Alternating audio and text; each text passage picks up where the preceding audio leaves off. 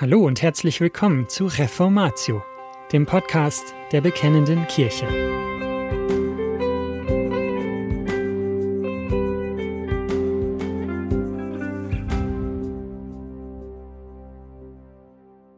Der Himmel als Hoffnung der Christen von Carsten Linke Gestatten Sie eine persönliche Frage. Was erwarten Sie sich vom Himmel? Welche Erwartungen hegen Sie als glaubender Christ persönlich an Ihr zukünftiges Sein im Himmel?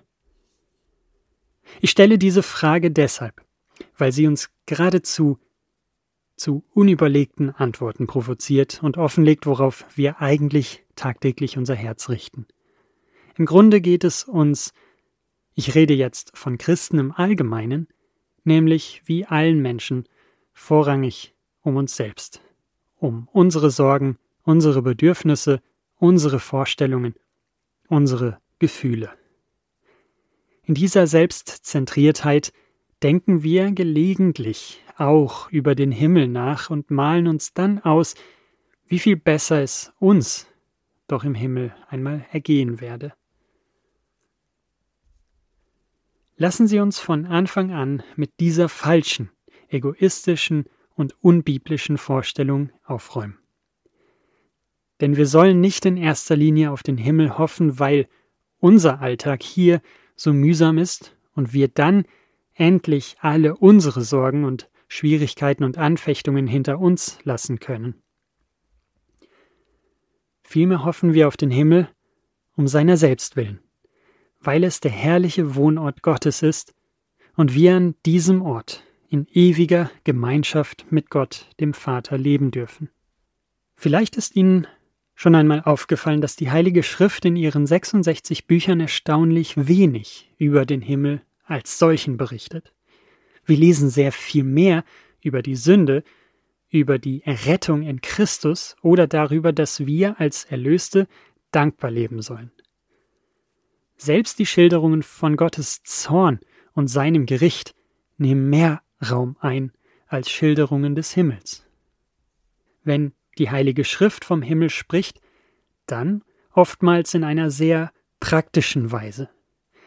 Der Himmel ist nämlich für uns nicht etwas, das weit weg und jetzt ohne Bedeutung wäre.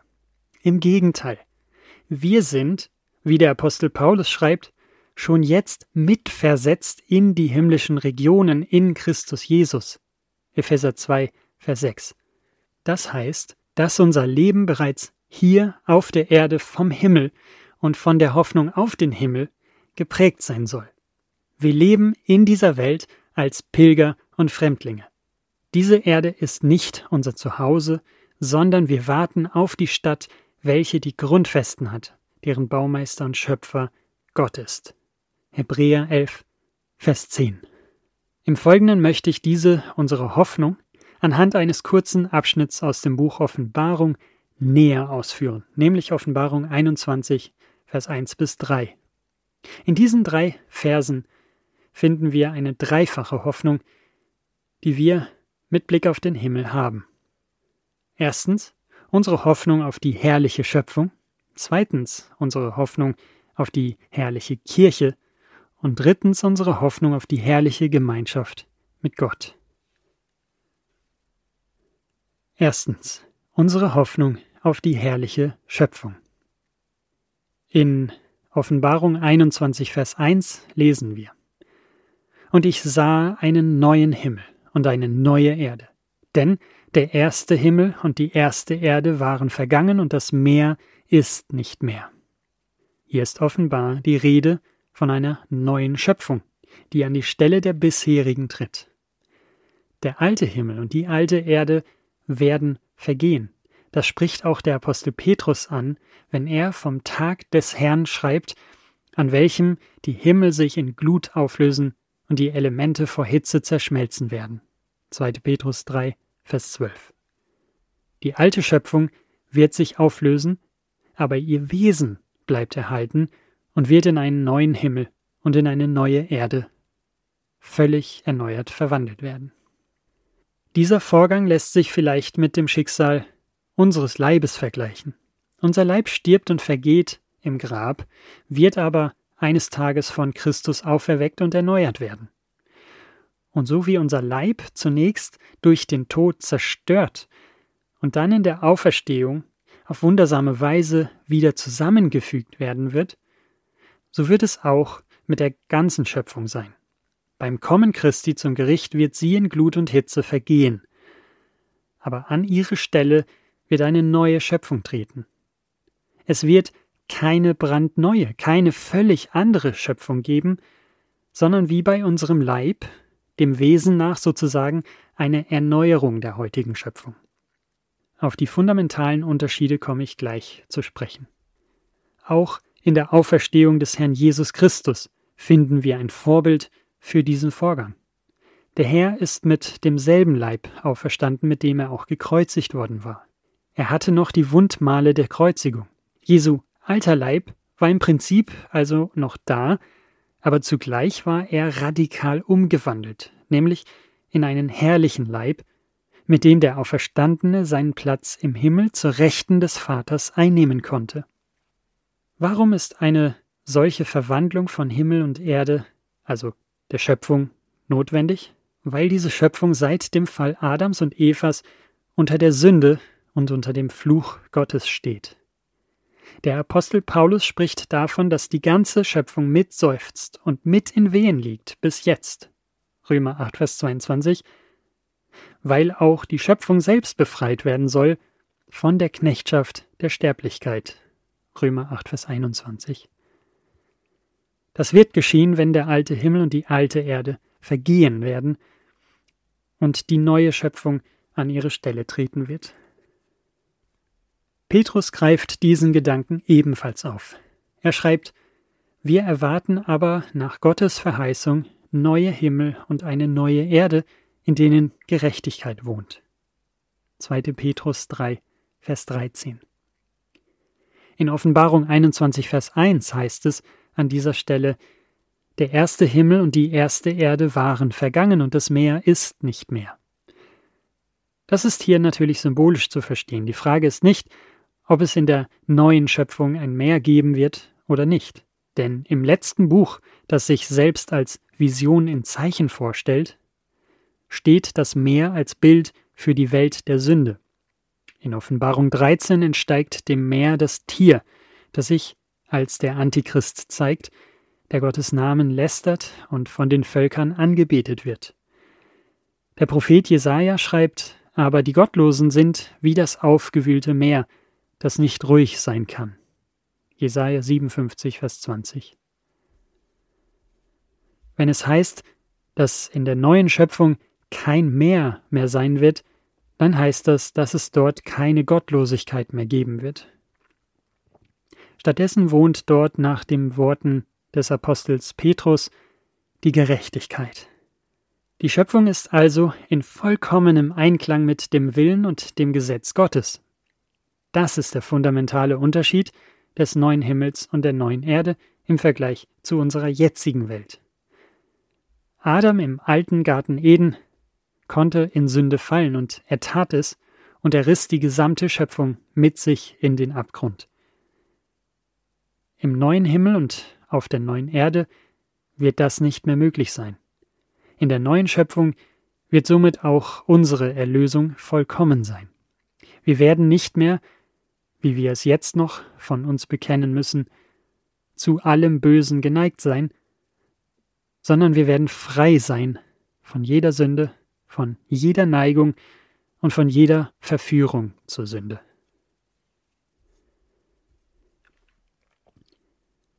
Dass es keine Sünde mehr geben wird, bringt mit sich, dass die Trennung zwischen dem Himmel als dem Wohnort Gottes und der Erde als Wohnort der Menschen aufgehoben sein wird.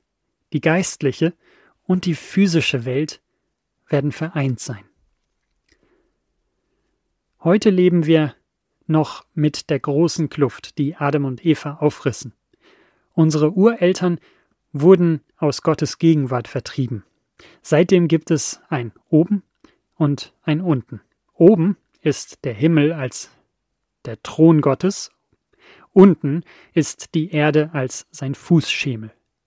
Der Sohn Gottes musste aus seiner Herrlichkeit vom Himmel herabsteigen, sich selbst entäußern und unter uns wohnen, um sein Heilswerk zu verrichten. Nun hat Christus durch sein Heilswerk für uns prinzipiell den großen Graben zwischen Erde und Himmel, zwischen uns und Gott überbrückt, indem er selbst die Tür und der Weg zum Vater geworden ist. In ihm haben wir im Glauben also wieder Zutritt zu Gottes Thron und können vor das Angesicht unseres himmlischen Vaters treten. Aber eben nur im Glauben. Endgültig wird die Trennung erst in der neuen Schöpfung aufgehoben sein, wie wir in Offenbarung 22, Vers 3 lesen. Und es wird kein Fluch mehr sein. Und der Thron Gottes und des Lammes wird in ihr sein, und seine Knechte werden ihm dienen. Das ist also unsere erste Hoffnung mit Blick auf den Himmel.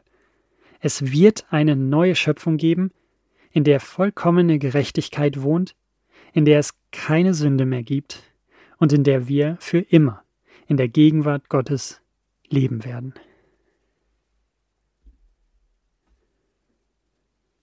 Zweitens. Unsere Hoffnung auf die herrliche Kirche. Als nächstes schildert uns Johannes in diesem Abschnitt eine neue Stadt, und ich, Johannes, sah die heilige Stadt, das neue Jerusalem, von Gott aus dem Himmel herabsteigen, zubereitet wie eine für ihren Mann geschmückte Braut. Offenbarung 21, Vers 2. Was hat es mit diesem neuen Jerusalem auf sich? Ich weise sofort jede Deutung zurück, dass es sich hierbei um den heute bekannten Ort handelt. Es geht hier nicht um die Stadt Jerusalem im Staat Israel, sondern um ein heiliges, neues, ja ein völlig anderes Jerusalem. Wir haben hier nicht an einen Ort zu denken, sondern an ein Volk. Auch eine andere Stadt, die in der Offenbarung genannt wird, nämlich Babylon, steht nicht für sich selbst, sondern als Symbol für eine bestimmte Gruppe von Menschen, in diesem Fall für die Feinde Gottes. Im Gegensatz dazu ist dieses neue Jerusalem die Gemeinschaft der Heiligen, der erlösten Kinder Gottes, die als ein Volk gesammelt werden, um mit ihrem Gott in vollkommener Gemeinschaft in der neuen Schöpfung zu leben. So wie Gott einst die Erde und den Garten Eden bereitete und dann Adam hineinsetzte, so bereitet er nun den neuen Himmel und die neue Erde und führt anschließend sein Volk, das neue Jerusalem, hinein. Dass es sich bei dem neuen Jerusalem ausschließlich um das Volk Gottes handeln kann, wird auch an der zweiten Umschreibung in diesem Vers deutlich. Die Stadt ist nämlich zubereitet wie eine für ihren Mann geschmückte Braut. Ein paar Verse später wird die Braut als die Braut des Lammes bezeichnet. Das Lamm aber ist Christus, unser Passalam, das für uns geschlachtet worden ist. Die Braut Christi ist somit niemand anderes als die Kirche, sprich die Gemeinde, also das Volk Gottes. Vergleiche auch Epheser 5, Vers 25. Achten wir auf die Details, die hier über die Kirche gesagt werden. Erstens ist sie von Gott zubereitet und steigt aus dem Himmel herab. Gott selbst rüstet sein Volk durch sein Wort und seinen Geist zu, um in seiner Gemeinschaft zu leben. Diese Tatsache finden wir durch die gesamte Bibel hindurch bestätigt. Indem Gott sein Volk durch die Predigt des Evangeliums und durch seinen Geist sammelt und heiligt, bereitet er es hier und jetzt für die Herrlichkeit vor. Dass die Kirche vom Himmel herabsteigt, deutet zweitens auf ihr ganz und gar geistliches Wesen hin. Sie ist Gottes Werk. Die Gemeinde Gottes ist nicht einfach eine irdische Vereinigung.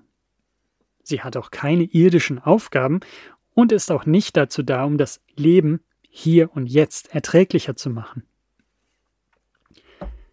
Das Wesen und Werk der Gemeinde ist ein geistliches und himmlisches.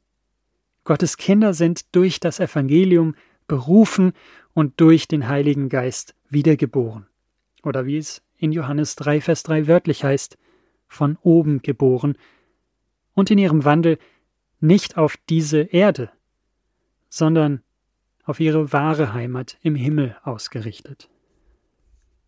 Auch die dritte Tatsache, nämlich, dass die Kirche als die Stadt Jerusalem bezeichnet wird, ist kein Zufall.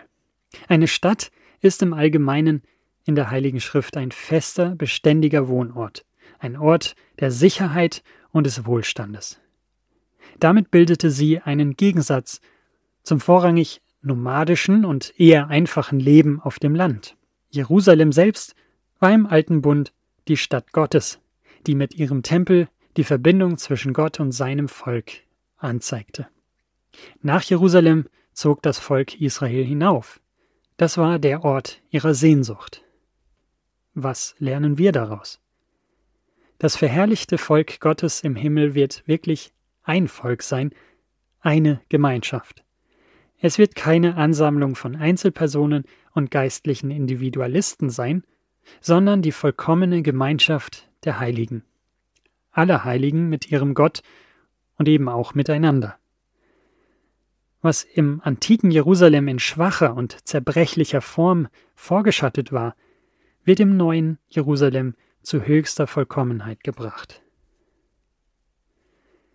Nicht jedem mag die Vorstellung dieser ewigen Gemeinschaft mit allen unseren Geschwistern behagen. Aber bedenken wir, das, was uns mitunter heute voreinander abschreckt, was uns voneinander trennt oder uns gar introvertiert macht, ist noch Folge unserer gebrochenen Natur, ist noch Teil des alten, des irdischen Jerusalems. Geschaffen ist der Mensch für Gemeinschaft, sowohl untereinander als auch mit seinem Gott. Im neuen himmlischen Jerusalem wird dies endlich wieder verwirklicht sein. Schließlich wird die Kirche viertens als eine für ihren Bräutigam geschmückte Braut geschildert. Die Kirche wird für Christus geschmückt, also verherrlicht sein. So wie uns an anderer Stelle in der Offenbarung Gott und das Lamm in all ihrer Herrlichkeit und Würde vorgestellt werden, so erhalten wir hier einen Eindruck von der Herrlichkeit der Braut des Lammes, unserer Herrlichkeit. Das Erste, was Gott uns in diesem Kapitel zeigt, sind nicht die prachtvollen Mauern und Straßen des neuen Jerusalems, sondern die vollkommen erneuerte und verherrlichte Braut. Alles andere kommt danach.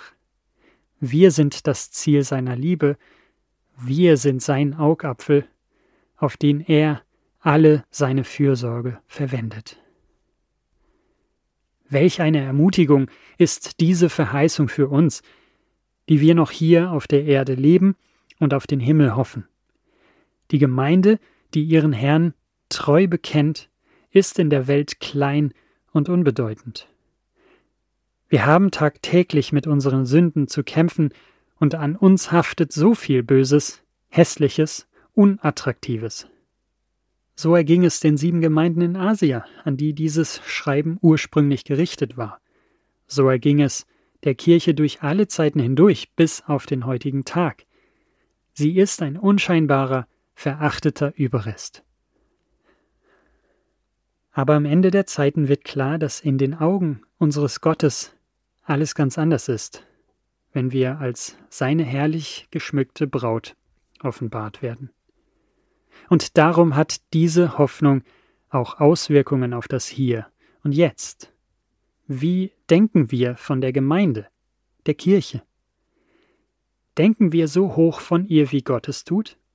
Die Gemeinde ist nicht bloß ein notwendiges Übel, Sie ist mehr als das Vehikel auf unserem ansonsten ganz privaten Weg in den Himmel. Wir können nicht Gott und Jesus Christus lieben und gleichzeitig seine Gemeinde verachten. Wer Gott liebt, muss auch seinen Nächsten lieben. Wer Christus liebt, muss auch seine Braut lieben, die er mit seinem Blut erkauft hat, die er sammelt, bewahrt und endlich verherrlicht.